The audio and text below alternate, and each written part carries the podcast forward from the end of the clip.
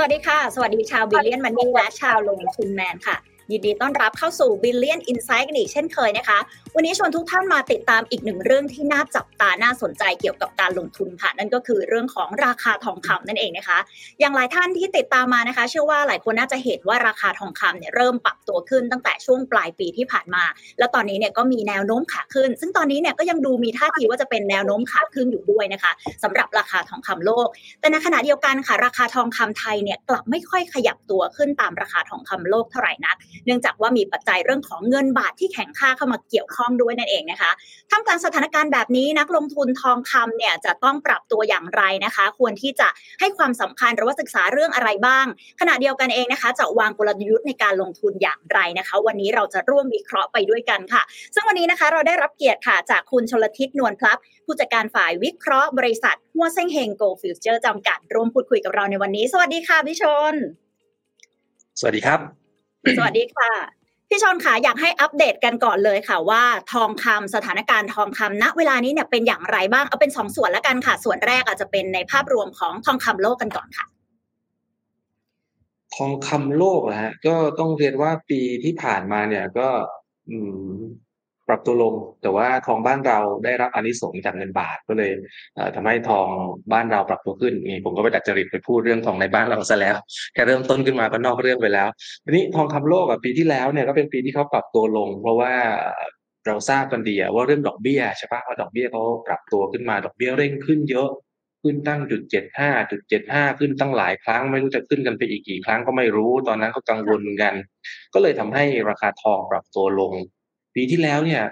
ได้คุยกับพี่ๆที่เขาเป็นฟันแมเนเจอร์เขาบอกว่าจะหา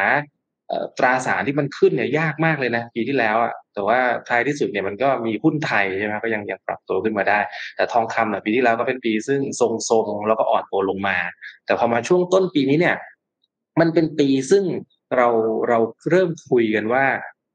ท่าทางแล้วดอกเบี้ยของเฟดเนี่ยคงจะไม่น่าจะไปไหนได้ไกลแล้วประมาณเพราะว่ากันอย่างนั้นใช่ป่ะแล้วก็มีความกังวลกันเรื่องของ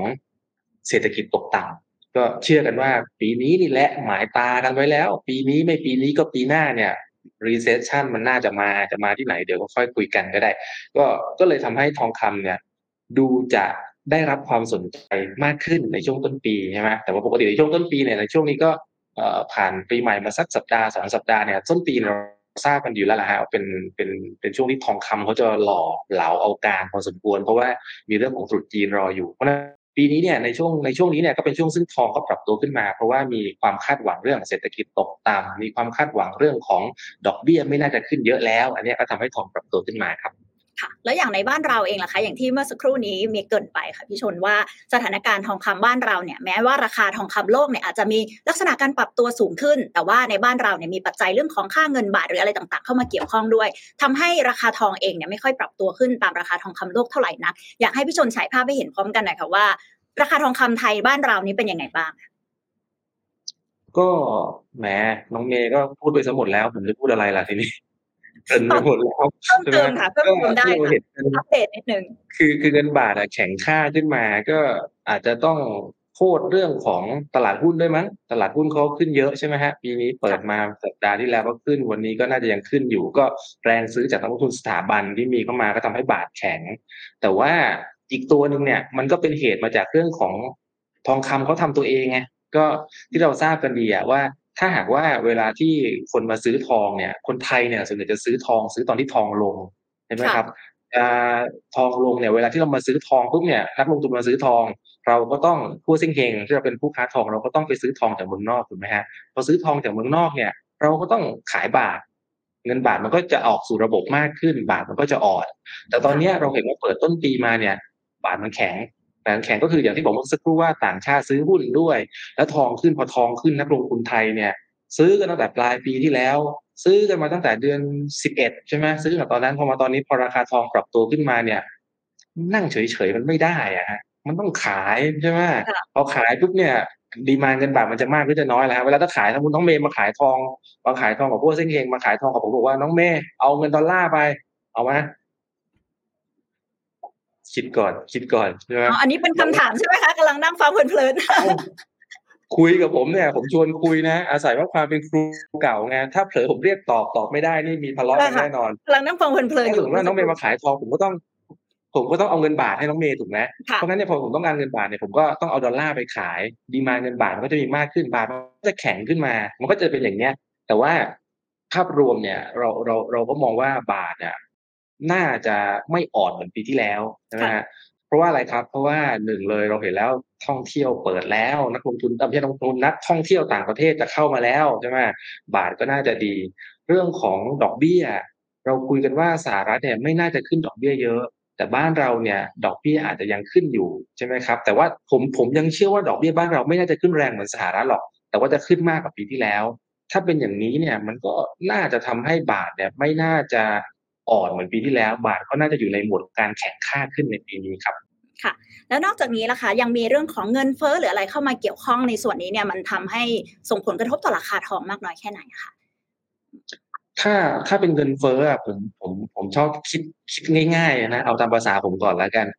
คำว่าเงินเฟ้อหลายคนเนี่ยเขาก็ยังคิดว่าเอ๊ะมันจะมีผลต่อทองคำมีผลต่อค่าเงินยังไงผมย้อนนึกกลับไปตอนสมัยนั้นผมเข้าม.1 เรียนม.1 ปี2บอกคส.นี่ห้ามแซวกันนะ2535ใช่ไหมสมัยนั้นเนี่ยทองบาทละประมาณ 4,000 บาททองบาทละ 4,000 นะแล้วร้านก๋วยเตี๋ยวหน้าโรงเรียนผมจานนึงประมาณสัก40บาทก็ได้จริงๆมันถูกกว่านั้นมันประมาณ20บาทด้วยซ้ำไปน้องเมย์ลองเอา 4,000 บาททองคำถ้ามีน้องว่ามีทองคำ 4,000 บาทนะขายแล้วไปกินก๋วยเตี๋ยวกินได้กี่จานแต่มาดูตอนนี้เนี่ยตอนนี้ทองบาทมันตีซะ 30,000 ไอ้ร้านก๋วยเตี๋ยวร้านเดิมที่ผมเคยไปกินตอนนี้ไปเคยกินแบบพิเศษใส่ลูกชิ้นเยอะๆเลยนะขายออกมาสัก80บาทนะฮะลองหารดูสิฮะว่าตอนทองบาทละ 4,000 น่ะกินก๋วยเตี๋ยวได้กี่จานตอนนี้ทองบาทละ 30,000 ก๋วยเตี๋ยวขึ้นมาเป็น80บาทแล้วเราสามารถทานก๋วยเตี๋ยวได้มากขึ้นเลยไม่ใช่เฉพาะในบ้านเรานะไปดูเบอร์เกอร์ก็ได้ราคาเบอร์เกอร์เมื่อ 30-40 ปีที่แล้วทองออนละเท่านี้เบอร์เกอร์ชิ้นละเท่าไหร่แล้วมาดูตอนนี้ฮะเบอร์เกอร์ชิ้นละเท่าไหร่ปรากฏว่าทั้ง2อย่างเหมือนกันนะฮะถ้าคุณถือทองคำเนี่ยราคาสินค้าและบริการมันปรับตัวขึ้นมามันก็ยังทำให้เราสามารถบริโภคได้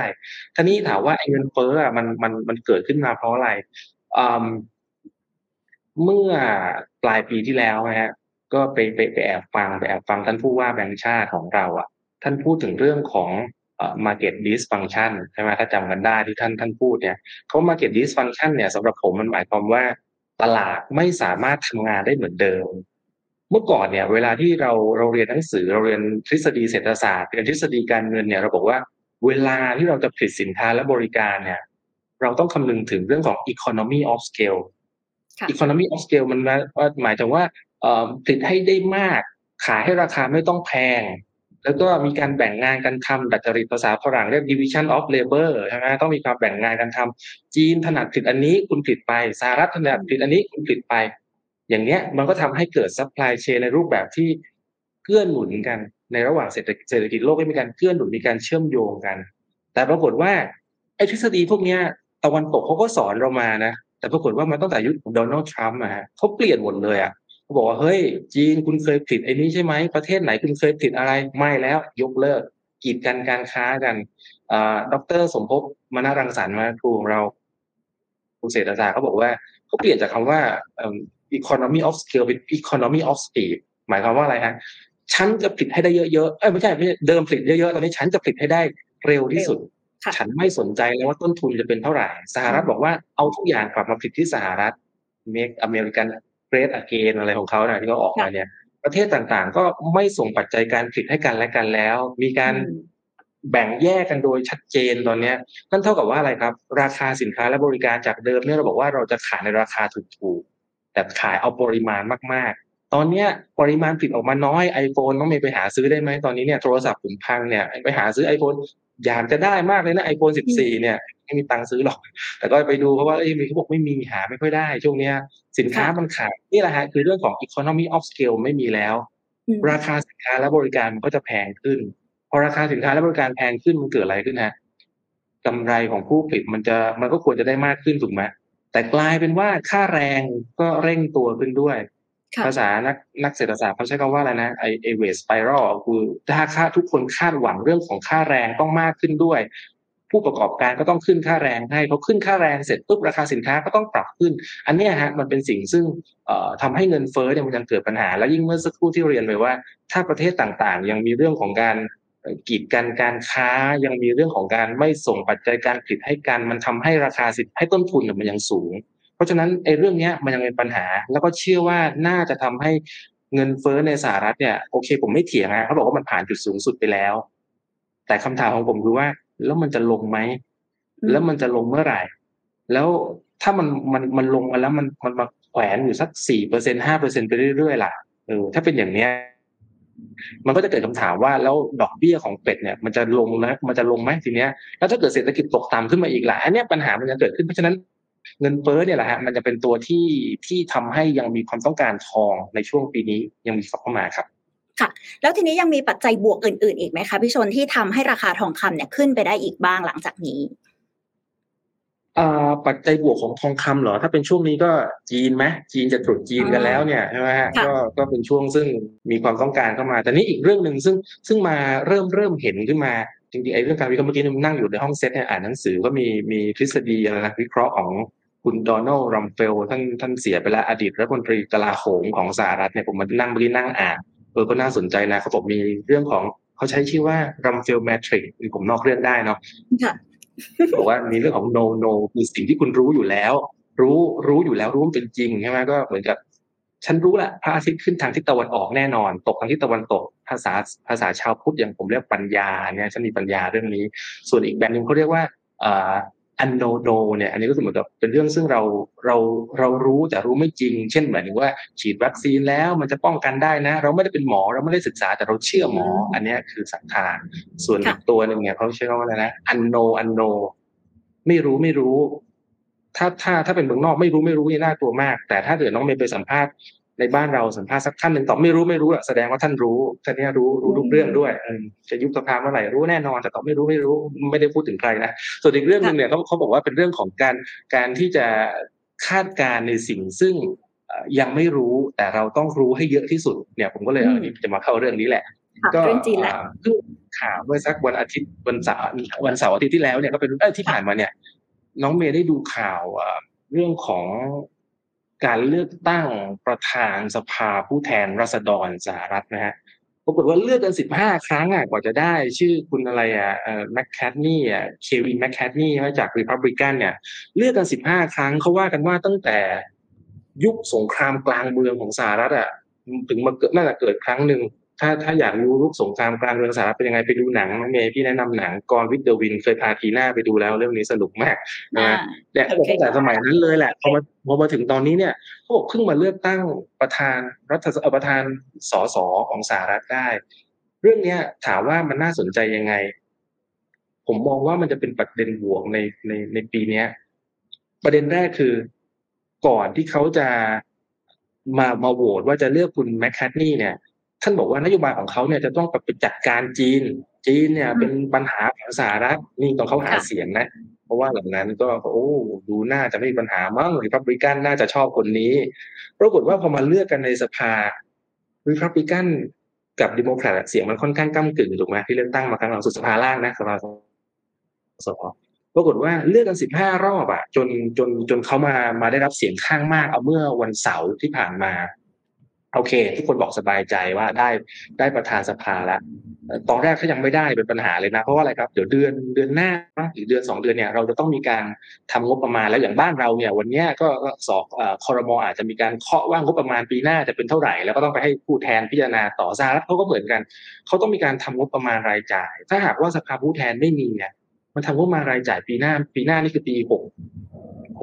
68สิใช่ไหมทำปีไม่ปีนี้ปี67ไม่ได้เห็นไหมน้องต้องช่วยพี่เพราะพี่ก็ลืมหลงแล้วเหมือนกันอันนี้ก็คือปีถัดไปเนี่ยเขาต้องทำงบมาในปีนี้เพื่อทำปีถัดไปที่พอมีประธานสภาผู้แทนเนี่ยก็ดูดีขึ้นเพียงแต่ว่าพอไปนั่งดูข่าวนะเขาบอกว่าสสรีพับลิกันซึ่งยอมที่จะมาโหวตให้กับคุณแมคแคทนี่ให้มาเป็นประธานสภาผู้แทนราษฎรเนี่ยเขาเลือกไม่ใช่เลยเขามีข้อแม้เยอะมากเลยอ่ะข้อหนึ่งที่น่าสนใจนะ เขาบอกว่าเขาขออยู่ในส่วนงานที่สามารถกำหนดได้ว่าจะเอากฎหมายอะไรเข้ามาพิจารณาในสภาเช่นฉันอยากจะพิจารณาเรื่องกัญชาเสรีแล้วก็เอาเรื่องนี้เข้ามาฉันวิเคราะห์เป็นคนที่มีสิทธิ์เลือกจะเอาเรื่องเข้ามาพิจารณานี่เรื่องนึงอีกเรื่องนึงเขาบอกว่างบประมาณรายจ่ายนี่สำคัญละเขาบอกว่างบประมาณรายจ่ายของสหรัฐที่กำลังจะทำกันในปีนี้สำหรับเอาไปบริหารในปีหน้าเนี่ยปี2024เนี่ย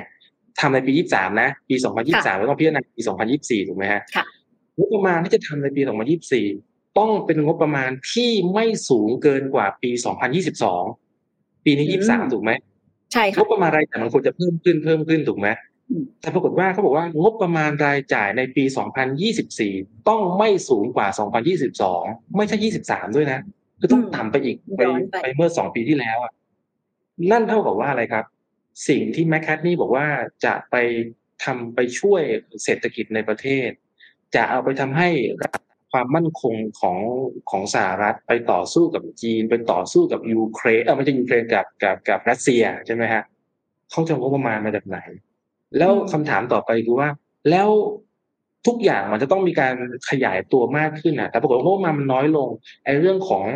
บัจจริตภาษาอังกฤษแล้วน้องเมย์ช่วยภาษาไทยพี่ด้วยนะคือจริงๆไม่ได้เก่งภาษาอังกฤษหรอกก็ได้นะคะเขาบอกเป็นชัดดาวอ่ะเขาเรียกอะไรเขาบอกเป็นชัดดาวคือการปิดหน่วยงานภาครัฐใช่ป่ะถ้าหากงบประมาณไม่พออ่ะเรื่องของการปิดหน่วยงานภาครัฐจะมาอีกไหมถ้ามาอีกอ่ะมันก็จะเกิดคำถามแล้วเอาแล้วเดี๋ยวไอ้เรื่องของเพดานหนี้อีกล่ะเข้าใจว่าที่เขาเพิ่มเพดานหนี้ของสหรัฐเนี่ยมาจบ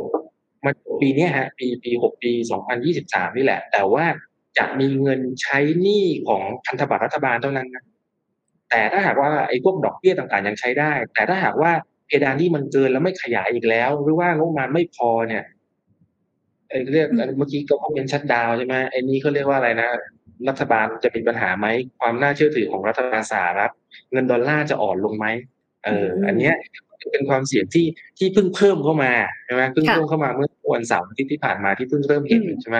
แล้วพ้นไปจากเรื่องนี้สิ่งที่มันอยู่ในการคาดการณ์อย่างที่เราคุยกันนะฮะเรื่อง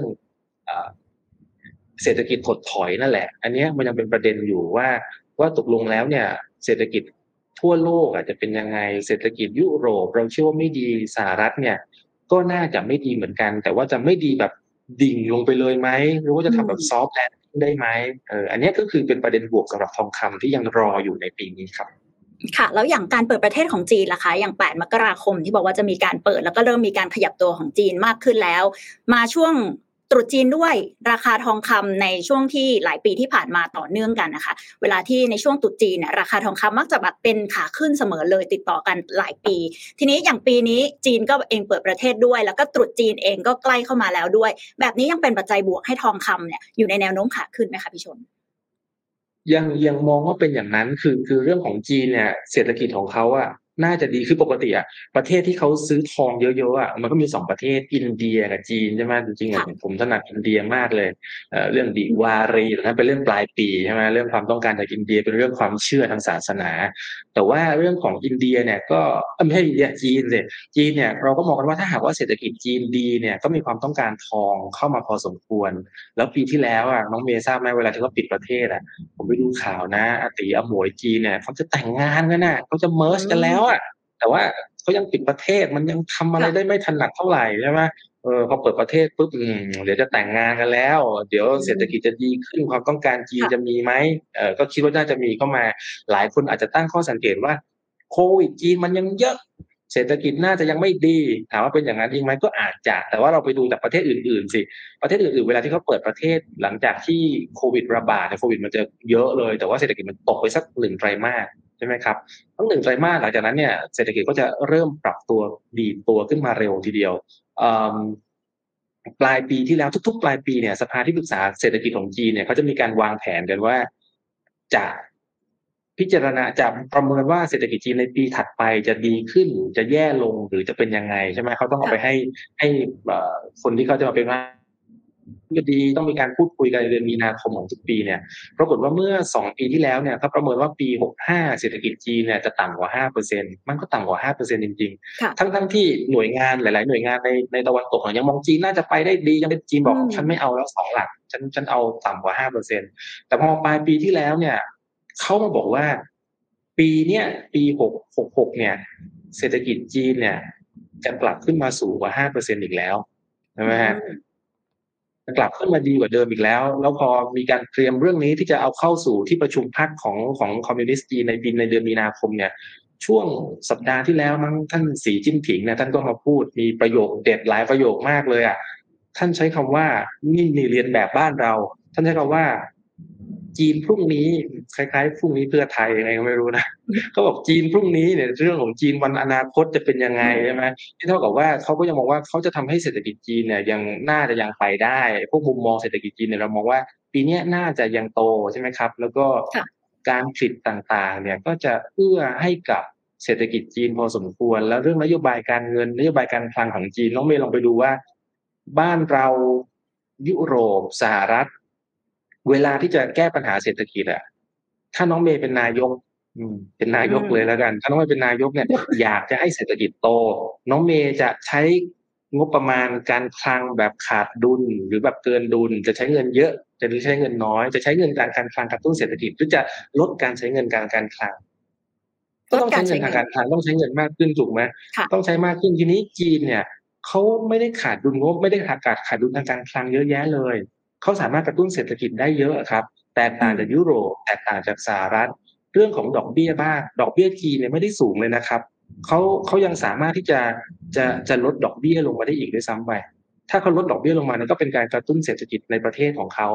แต่ว่าไอ้เรื่องโควิดอ่ะเนี่ยไม่เถียงเพราะงั้นช่วงที่โควิดระบาดหนักๆเนี่ยเดี๋ยวเศรษฐกิจอาจจะไม่ดีสักหนึ่งไตรมาสเลยก็สุดแล้วแต่ท้ายที่สุดเนี่ยก็น่าจะฟื้นขึ้นมาเพราะงั้นเศรษฐกิจจีนถ้าหากว่าฟื้นตัวขึ้นความต้องการทองคำความแรงซื้อเรื่องของการป้องกันความเสี่ยงในตราสารอื่นๆที่เขาจะมีกลับเข้ามาเนี่ยผมยังเชื่อว่าจะมีกลับเข้ามาในทองคำพอสมควรครับค่ะแล้วแบบนี้แนวโน้มที่ราคาทองคำมันจะไปต่อได้แบบนี้มันยังจะมีโอกาสไปต่อได้อีกยาวแค่ไหนคะหรือว่ามันมีปัจจัยอื่นๆที่อาจจะเป็นปัจจัยเสี่ยงหรือปัจจัยลบที่อาจจะเข้ามากระทบแล้วทำให้ระหว่างทางของทองคำเนี่ยอาจจะกลับลงมาได้มีปัจจัยไหนบ้างไหมคะพี่ชนถ้าเป็นปัจจัยลบสำหรับทองคำอ่ะก็คือเมื่อกี้ที่ผมพูดมาผิดหมดเลยนั่นแหละปัจจัยลบก็คือว่าไม่ได้เป็นอย่างที่คาดค่ะนั่นน่ะสิก็คือไม่ได้เป็นอย่างที่คาดใช่ไหมเศรษฐกิจดีทุกอย่างดีหมดรัสเซียยูเครนบอกดีกันแล้วนะมาไม่ต้องสงครามกันแล้วเราจับมือกันดีกว่าคุณคิมจองอึนไม่ทดลองอาวุธแล้วบอกเลิกเราเป็นเด็กดีกันแล้วซึ่งที่พูดไปมันไม่น่าจะเป็นไปได้ถูกไหมโอ้แบบนี้มันไม่น่าจะเกิดขึ้นอ่ะแล้วถ้าถามว่าถ้าเกิดเศรษฐกิจโลกมันดีขึ้นมาขนาดนั้นน่ะเรื่องของการกีดกันทางการค้ามันก็ยังมีอยู่อ่ะเรายังเห็นราคาสินค้ายังปรับตัวขึ้นเงินเฟ้อก็ยังอยู่เพราะฉะนั้นผมยังมองว่าไม่น่าจะมีอะไรที่จะเปลี่ยนไปจากสิ่งที่ประเมินเว้นเพียงว่าเงินเฟ้อมันสูงมากจนเฟดกลับมุมมองนะเฟดกลับมองว่าฉันจะขึ้นดอกเบี้ยต่อไปจะขึ้นเยอะๆถามเป็นไปได้ไหมผมคิดว่าไม่น่าจะเป็นไปได้เพราะว่าเศรษฐกิจเขาก็เริ่มมีสัญญาณชะลอตัวแล้วอ่ะใช่ไหมเมื่อสัปดาห์ที่แล้วอ่ะเราเห็นรายงานการจ้างงานออกมาไม่ค่อยดีดีอยู่ใช่ไหมรายงานการจ้างงานนอกภาคเกษตรออกมาดีก็ตอนแรกผมก็แปลกใจนะเพราะว่าเห็นตัวเลขรายงานการจ้างงานนอกภาคเกษตรก่อนว่าปรากฏตลาดหุ้นขึ้นเลยทองก็ขึ้นด้วยเราก็คิดว่าปกติถ้ารายงานการจ้างงานนอกภาคเกษตรออกมาดีขนาดนี้เนี่ยทุกคนต้องกลัวดอกเบี้ยขึ้นสิใช่ไหมฮะแต่ปรากฏว่าเขาไม่กลัวเพราะว่าไอ้ข่าวที่มันออกมาต่อจากนั้นคืออะไรครับคือเรื่องของดัชนีภาคบริการมันเริ่มลดอัตราเร่งอ่ะไม่ได้ขึ้นไปเยอะแล้วมันเริ่มปรับตัวลงมาบ้างนะฮะต้องไม่ลืมว่าเศรษฐกิจสหรัฐเนี่ยพึ่งพาเรื่องของภาคบริการเป็นหลักเลยถูกไหมพอพึ่งพาภาคบริการเป็นหลักเนี่ยเวลาที่เราวิเคราะห์ถ้าเราดูตลาดหุ้นเนี่ยเราบอกว่าตลาดหุ้นเนี่ยเป็น leading indicator ในการพิจารณาเศรษฐกิจเหมือนกันฮะเวลาที่มีการจ้างงานเนี่ยถ้าหากว่าเขาจะเริ่มปลดคนงานนั่นก็หมายความว่าอะไรครับหมายความว่าผลประกอบการบริษัทต้องเริ่มไม่ดีละแต่ที่ผ่านมาเนี่ยอัตราการว่างงานยังต่ำตัวเลขการจ้างงานยังดีอยู่เพียงแต่ว่าเราไปเริ่มเห็นแล้วว่า ไอ้เรื่องของดัชนีชี้นำคือดัชนีภาคบริการคือยอดคำสั่งซื้อว่าง่ายๆอย่างนี้แล้วกันคำสั่งซื้อมันเริ่มลดลงแล้วพอมันเริ่มลดลงปุ๊บเนี่ยเราเริ่มเห็นข่าวแล้วว่าเริ่มมีการปลดคนเริ่มมีการลดคนใช่ไหมเมื่อสัปดาห์ที่แล้วเนี่ยเราเริ่มเห็นข่าวมีแมคโดนัลด์เริ่มที่ต้องลดคนแล้วก็มีหุ้นพวกเทคโนโลยีต่างๆไอ้พวกหุ้นกลุ่มไฮเทคของเขาเริ่มมีข่าวเรื่องของการลดคนอันเนี้ยฮะมันก็คงจะเป็นสัญญาณว่าภาคเศรษฐกิจของเขาตอนนี้เราอาจจะมองว่ามันยังแข็งแกร่งเพียงแต่ว่าการจ้างงานอ่ะมันยังสูงอยู่จริงแต่ว่ามันจะช้ากว่าความเป็นจริงนะในเมื่อยอดสั่งซื้อลดลงแล้วในอนาคตเนี่ยตัวเลขการจ้างงานก็น่าจะเริ่มปรับตัวลงมาเพราะนั้นเศรษฐกิจสหรัฐก็ยังมีแนวโน้มผมยังเชื่อว่าไม่น่าจะกลับขึ้นมาดีได้อ่ะเพราะนั้นประเด็นลบของทองคำจริงๆเนี่ยถ้าเป็นในปีนี้ก็ที่เรียนนะฮะว่าดอกเบี้ยยังขึ้นอยู่เศรษฐกิจไม่ได้ลบลงไปแรงอย่างที่ประเมินไว้ถ้าไม่เป็นอย่างนั้นยังคิดว่าทองน่าจะยังไปได้ในปีนี้ครับโอเคค่ะย้อนกลับไปนิดนึงค่ะพี่ชอนค่ะเป็นเรื่องของตรุษจีนที่เมื่อสักครู่นี้เมย์เกริ่นไว้เนาะว่าที่ผ่านมาหลายๆปีเนี่ยช่วงตรุษจีนเนี่ยราคาทองคำมันก็จะมีแนวโน้มสูงขึ้นและอย่างปีนี้มันยังมีแนวโน้มลักษณะอย่างนั้นอยู่ไหมคะยังคิดว่าเป็นอย่างนั้นนะครับเพราะว่าปกติเนี่ยแรงขายเนี่ยมันมักจะมาสักหลังตรุษจีนไปแล้วอ่ะคนที่เก็งกำไรเนี่ยเขาก็จะซื้อกันช่วงนี้ฮะแล้วก็พอผ่านตรุษจีนไปแล้วสักเดือนนึงมันก็จะเริ่มปรับตัวลงถ้าเป็นสถิติในรอบ10ปีที่ผ่านมาเนี่ยโดยเฉลี่ยแล้วเนี่ยทองจะขึ้นในช่วงเดือนมกราแล้วก็กุมภาพันธ์ใช่ไหมก็คือช่วงนี้เลยเพราะฉะนั้นถ้าถามว่าใช่ก็เป็นช่วงนี้เราเจอกันช้าไปน้องเมย์ถ้าเกิดเราเจอกันสักปลายปีที่แล้วจะเชียร์ซื้อตอนนั้นใช่ไหมถ้าเกิดเชียร์ใช่แต่ตรงนี้จริงผมยังคิดว่ายังทันนะยังซื้อได้อยู่แหละแล้วก็เราก็ไปรอสักเดือนกุมภาพันธ์อย่างนั้นนะพอถึงเวลาก็ตลาดก็จะเริ่มปรับตัวลงมาในตอนนั้นบ้างช่วงเดือนกุมภาพันธ์อาจจะมีแต่นี้เวลามันยังไม่แน่นอนนะคือเห็นข่าวว่าสหรัฐเนี่ยคุณไบเดนน่ะท่านจะส่งรัฐมนตรีต่างประเทศไปเยือนจีนนะใช่ไหมเขาบอกเขาจะไปคุยกันก็อาจจะมีการบอกว่าเอ๊ะมันอาจทุกอย่างอาจจะดีขึ้นก็ได้นะเรื่องการกีดกันการค้าเรื่องทั้งหลายทั้งปวงเนี่ยแต่ผมเชื่อว่ายากเพราะเห็นจากสภาผู้แทนแล้วด้วยที่เขาออกมานะเพียงแต่ว่าไบเดนเขาบอกเขาจะส่งผู้นำอีกท่านหนึ่งของเขาอะส่งไปที่จีนแล้วก็ให้ไปคุยกันเรื่องของการค้าเรื่องของการลงทุนพวกนี้แต่ผมคิดว่ามันไม่น่าจะมีผลสรุปอะไรที่ชัดเจนเพียงแต่ว่าอาจจะทำให้นักลงทุนคิดว่าอุ๊ยจีนกับสหรัฐเขาจะดีกันแล้วอาจจะเป็นอย่างเงี้ยอาจจะทำให้ทองปรับตัวลงมาแต่ก็ต้องรอดูนะว่าเขาจะส่งไปเยือนจริงๆเมื่อไหร่แต่เห็นประชุมเมื่อเดือนที่แล้วเขาบอกว่าเขาจะส่งรองอธิบดีหรือรัฐมนตรีต่างประเทศไม่แน่ใจจะส่งไปเยือนจีนในช่วงเดือนกุมภาพันธ์มีนานี่แหละครับค่ะเมื่อสักครู่นี้พี่ชนบอกว่าถ้าจะซื้อตอนนี้เนี่ยก็ยังซื้อทันอยู่ทีนี้ไปถึงเรื่องกลยุทธ์ของการลงทุนกันหน่อยละกันค่ะสายถือสายเทรดทำอย่างไรดีคะในช่วงนี้คิดว่าจะถามว่าจะซื้อที่ไหนตอบยากมากเลยจะซื้อที่ไหนอะไรเงี้ยจะซื้อที่ไหนก็จริงๆก็ที่เยาวราชที่พวกเซ็งเฮงแล้วก็เพื่อนๆผู้ให้บริการทองคำหลายท่านนะนี่แอบตอบไป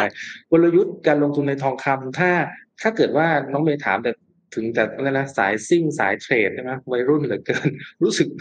เราจะใช้คนละภาษาอะไรเนี่ยเอางี้ผมเรียนว่าถ้าหากเราเป็นท่านที่จะซื้อลงทุนระยะยาวถ้าซื้อลงทุนระยะยาวผมชอบพูดเสมอว่าเวลาพูดแบบเนี้ยกลัวคุณต่ายนายผมเขาจะโกรธผมคือซื้อช่วงปลายปีแล้วก็ขายต้นปีเพราะมันเป็นอย่างนี้ถ้าทุกปีฮะช่วงเดือน11 12ซื้อตอนนั้นพอมกราคมตุลาขายหลังจากนั้นก็ไปเล่นหุ้นไปอะไรก็ว่าไปใช่ไหมแต่ถ้าหากว่าเป็นท่านที่จะเป็นสายที่แบบชอบเล่นเก็งกำไรในตอนนี้เนี่ยผมยังคิดว่ายังไปได้น่าจะยังโอเคเพราะที่เรียนไปทั้งหมดมันก็ยังคิดว่าทองน่าจะยังปรับตัวขึ้นได้เพราะนั้นถ้าหากเป็นท่านที่จะเก็งกำไรในช่วงตอนนี้เนี่ยผมมองว่าถ้าหากว่าทองเนี่ยปรับลงมาเดี๋ยวนะแอบดูว่าตอนนี้ราคาทองตอนนี้มันเห็นอยู่ก็ใกล้ๆประมาณสัก 1,870 คือถ้าเกิดเราจะดูเทคนิคกันจริงๆนะรับหลักๆมันอยู่ประมาณสัก 1,800 ถ้าไม่ต่ำกว่า 1,800 ยังซื้อได้เพราะนั้นณขณะนี้เนี่ย1,870 เหรียญลงมาถ้ารับที่ใกล้ที่สุดประมาณ 1,840 1,850 ตรงนี้เป็นจุดซื้อแล้วก็ตั้งจุดคัทลอสไว้ที่สักประมาณสัก 1,800 ส่วนแนวต้านเนี่ยมาสัก 1,900 จนถึง 1,950 นี่คือภาพรวมนะฮะแต่ว่าถ้าหากว่าเป็นท่านที่จะเทรด หรือว่าทำอาร์บิทราจหรือว่าป้องกันความเสี่ยงซื้อฟิวเจอร์ได้ซื้อทั้งทองแท่งและฟิวเจอร์ควบคู่กันไปอย่างเนี้ยที่ผมเรียนว่าทองในตอนนี้ยังน่าจะยังไปได้นั่นก็อาจจะมาซื้อซีรีส์ที่ใกล้ที่สุดจำไม่ได้ละซีรีส์ที่ใกล้ที่สุดซีรีส์อะไรปากของเมย์ช่วยดูด้วยแล้วกันซีรีส์ทองคำที่ใกล้ที่สุดก็อันเนี้ยใช้เป็นฝั่งรองได้ใช่ไหมครับแล้วก็ช่วงเดือนสักเดือน3เดือน4เดือน5มันจะเป็นช่วงที่ทองจะปรับตัวลงมาบ้างจะแคบอ่ะอาจจะปรับตัวลงมาเพราะฉะนั้นก็ถ้าหากว่าท่านจะเทรดเนี่ยท่านก็อาจจะลองเปิดสถานะซื้อในตัวเดือนใกล้แล้วก็เดือนที่กลางๆเนี่ยก็อาจจะเลือกฝั่งช็อตไปแต่เดือนไกลๆเนี่ยถ้าไกลสุดเลยอ่ะถ้าเกิดยังมีเปิดมาให้ซื้อขายกันได้เดือนไกลๆของทองคำผมยังเชื่อว่าทองยังไปได้ในภาพรวมเพราะงั้นเดือนไกลที่สุดอ่ะยังเลือกฝั่งซื้ออยู่แต่ถ้าเกิดจะเทรดจริงๆเนี่ยเดือนใกล้ที่สุดเนี่ยซื้อเดือน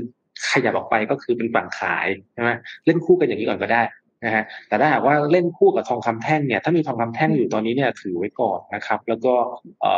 รอสักปลายเดือนมกราแถวๆนั้นน่ะก็อาจจะไปช็อตฟิวเจอร์แล้วก็ถือทองคำแท่งคู่กันไปครับค่ะทีนี้เรามีปัจจัยอะไรอื่นๆอีกไหมคะที่เราคิดว่าระหว่างนี้เนี่ยอาจจะมีที่จะส่งผลต่อราคาทองได้หรือว่าเราอาจจะต้องติดตามเป็นพิเศษหลังจากนี้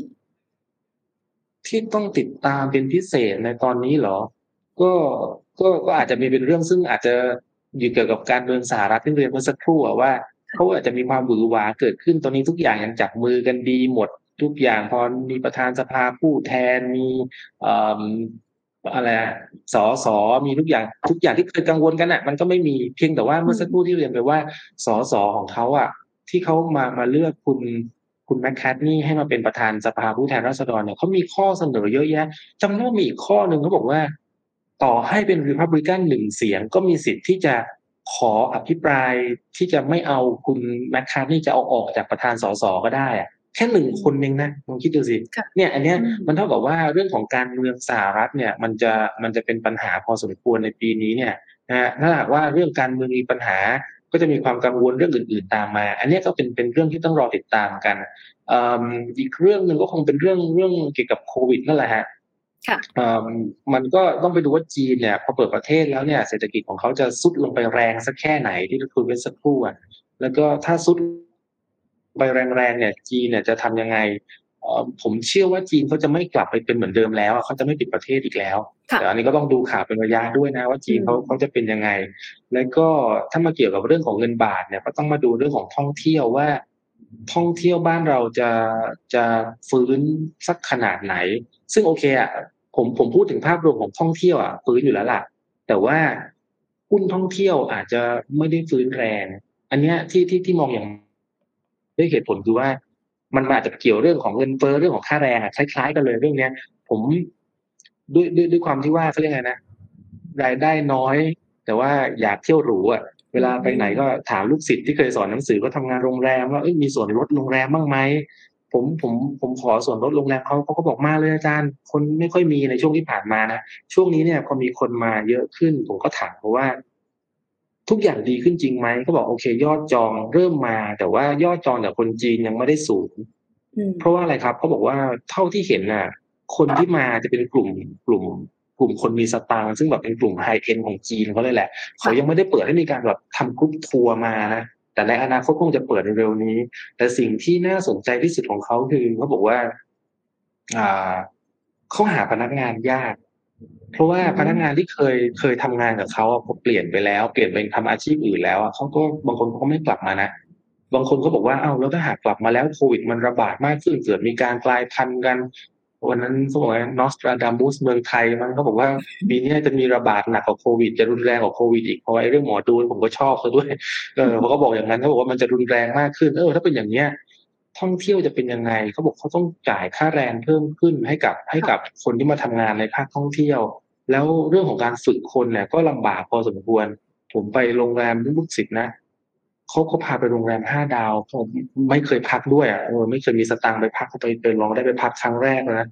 ปรากฏว่าน้องเมย์เชื่อนะนั่งทานข้าวนั่งทานอาหารเช้าอยู่พนักงานยืนมองหน้าผมเลยนั่งตั้งหน้ากระดานเรียงหนึ่งมองหน้าเลยแหละคือด้วยความที่เขาพยายามจะสนใจแขกอ่ะแต่เขา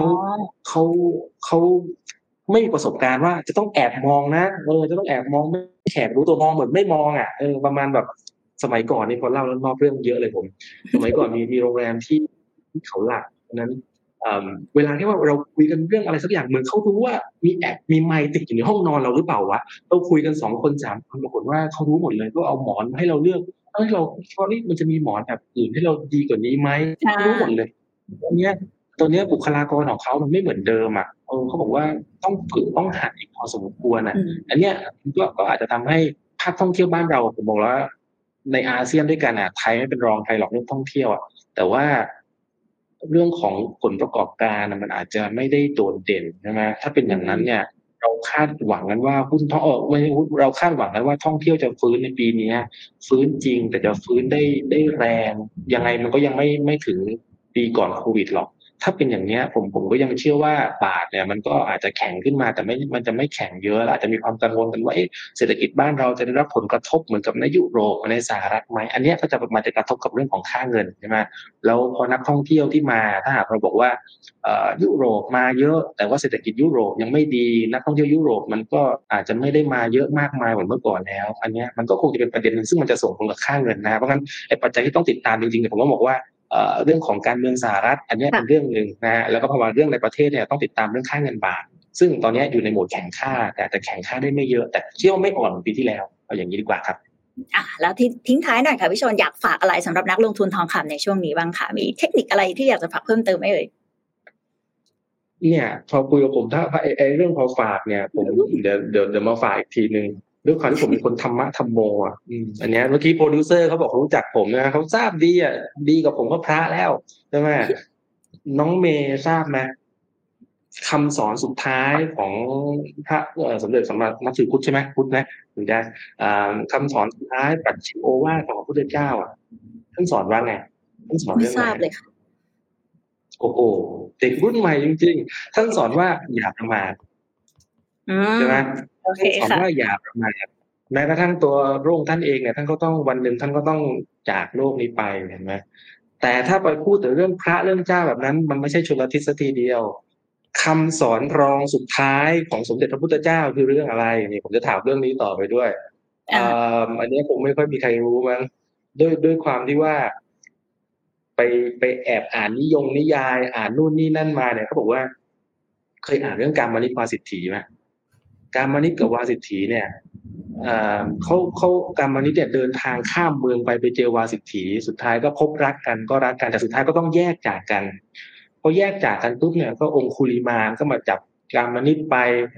ก็มีข่าวว่าโอ้ยองคุลิมานฆ่ากามนิเรียบร้อยแล้ววาสิทธิได้ข่าวโอ้ยจะเป็นจะตายเหมือนทีหน้าได้ข่าวว่าพิชุลทิศป่วยทีหน้าร้องไห้จะเป็นจะตายเลยอารมณ์ประมาณอย่างนั้นปรากฏว่ากามนิเนี่ยตอนนั้นยังไม่ตายนะ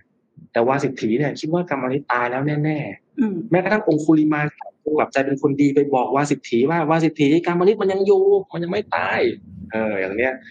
วาสิทธิก็ยังโศกเศร้าเสียใจเชื่อไม่เชื่อไม่รู้จนสุดท้ายต้องถามองคุลิมานว่าทำไมองคุลิมานถึงกลับตัวกลับใจแล้วไม่ฆ่ากามนิวาสิทธิบอกว่าเพราะว่าองคุลิมานได้ไปเจอมหาบุรุษท่านนึงคือไปเจอพระพุทธเจ้านั่นแหละก็เลยกลับตัวกลับใจจากนั้นวาสิทธิก็เลยว่าฉันอยากเจอผู้ชายมหาบุรุษท่านเนี้ยก็ไปเจอพระพุทธเจ้าแล้วก่อนที่พระพุทธเจ้าจะดับขันปรินิพพานเนี่ยวาสิทธิก็ได้เข้าพบนะคำสอนก่อนสุดท้ายของพระพุทธเจ้าที่สอนวาสิทธิคือที่ใดมีรักที่นั่นมีทุกข์ครับนี่เรื่องนี้เขาสอนวาสิทธิไว้ว่าจดเลยนะคะ ผมก็ค้นต่อไปว่าทำไมถึงต้องพูดอย่างนี้เขาบอกว่าความรักอ่ะถ้ามันมีความหวังไว้สูงอ่ะมันจะมีความทุกข์วาสิทธิคาดหวังว่าจะได้อยู่กับมนิษฐ์ใช่ไหมทีหน้าคาดหวังว่าอู้จะต้องมีแฟนหล่อๆรวยๆอย่างเงี้ยคาดหวังไว้เยอะคาดหวังไว้สูงมันก็จะผิดหวังพอมาดูเนี่ยหนังสือเรื่องของทฤษฎีการเงินเนี่ยผมไปนั่งอ่านมาแล้วเมื่อกี้ก็บอกว่าเวลาที่เราจะลงทุนน่ะเราต้องมีการตั้งความคาดหวังไว้ว่าเราต้องการผลตอบแทนที่คาดหวังเท่าไหร่ไอ้ค่า expectation อะไรของเขาอ่ะโอ้ตั้งเป็นศูนย์แคปอะไรเยอะแยะไปหมดเลยอ่ะเขาก็มีตั้งค่าความคาดหวังเอาไว้เพราะฉะนั้นผมถ้าจะฝากนักลงทุนนะจะบอกว่าที่ไทยมีรักที่ท่านมีทุกข์ก็คงไม่ได้ก็ดูจากวัยแล้วอย่างขนาดนี้ทีหน้าบอกว่าวัยอย่างพี่ชลน่ะอยู่ต่อก็ได้ตายก็ไม่น่าเกลียดทีหน้ามันจะพูดอย่างนั้นคืองี้ถ้าหากว่าเราตั้งความคาดหวังไว้สูงเช่นบอกว่าเราตั้งความคาดหวังว่าหุ้นเนี่ยโอ้มันต้อง 30% 40%แต่มันไม่ถึงอ่ะ ทุกข์ไหมอ่ะใช่ไหมทุกข์แน่นอนลดความคาดหวังลงมาแล้วอาจจะใช้วิธีการกระจายความเสี่ยงกระจายอย่างเมื่อสักครู่ที่พูดถึงเรื่องของไอ้ Rumsfeld Matrix อ่ะที่เขาบอกว่ามีการประเมินสิ่งที่เราไม่รู้เราต้องกระจายความเสี่ยงเราอาจจะลดความคาดหวังลงมาอาจจะกระจายความเสี่ยงให้มากขึ้นเช่นเราบอกว่าถ้าบอกว่าหุ้นเนี่ยเราอยากได้สัก 3% จากเดิมเรา 8% 10% เราบอกเราลดความคาดหวังลงมาสักหน่อยนึงใช่ป่ะพอลดความคาดหวังลงมาเนี่ยโอกาสที่เราจะทุกข์เราจะลงทุนเราจะทุกข์มันจะน้อยลงถ้าเราคิดว่าทองคำเนี่ยโดยปกติค่าเฉลี่ย 5% 10% ถ้าจะต้องเอาขนาดนั้นน่ะมันก็จะต้องมีความคาดหวังไว้สูงผมเลยอยากฝากนักลงทุนว่าลดความคาดหวังลงมายิ่งในช่วงเนี้ยมันมีความผันผวนเยอะปีนี้ปีถอกเลยใช่ไหมค่ะกระโดดขึ้นกระโดดลงแรงนะตลาดหุ้นบ้านเราก็กระโดดขึ้นไปเยอะเลยเหมือนงานทองก็เหมือนกันเพราะนั้นถ้าจะฝากนักลงทุนก็คือว่าลดความคาดหวังลงมาหน่อยใช่ไหมอย่าตั้งความคาดหวังไว้สูงแล้วก็ที่สำคัญคือต้องมีวินัยในการลงทุนถ้าว่าเราคาดไว้ 2% 3% สุดแล้วแต่ถ้ามันลงมาเกิน 1% ฉันต้องตัดขาดทุนนะอันนี้เรื่องของวินัยในการลงทุนเป็นเรื่องสำคัญครับโอเคทั้งวินัยในการลงทุนด้วยนะคะรวมถึงการไม่ประมาทเนาะโอ้โหได้เห็นภาพชัดเจนนะคะของการลงทุนทองในช่วงนี้รวมถึงได้ธรรมะแถมเป็นของแถมด้วยนะคะวันนี้ต้องขอบคุณพี่ชนมากเลยนะคะที่ให้เกียรติมาให้ข้อมูลกับเราในวันนี้ค่ะขอบคุณค่ะพี่ชนสวัสดีครับสวัสดีค่ะเอาละค่ะและทั้งหมดนี้นะคะก็คือ Billion Insight ในวันนี้นะคะสำหรับใครที่ชื่นชอบเรื่องราวเหล่านี้ค่ะไม่ว่าจะเป็นเรื่องของการเงินการลงทุนรวมถึงเศรษฐกิจต่างๆนะคะอย่าลืมกดติดตามเพจ Billion Money รวมถึงเพจลงทุนแอนด์ด้วยสำหรับวันนี้ต้องลาไปก่อนแล้วสวัสดีค่ะ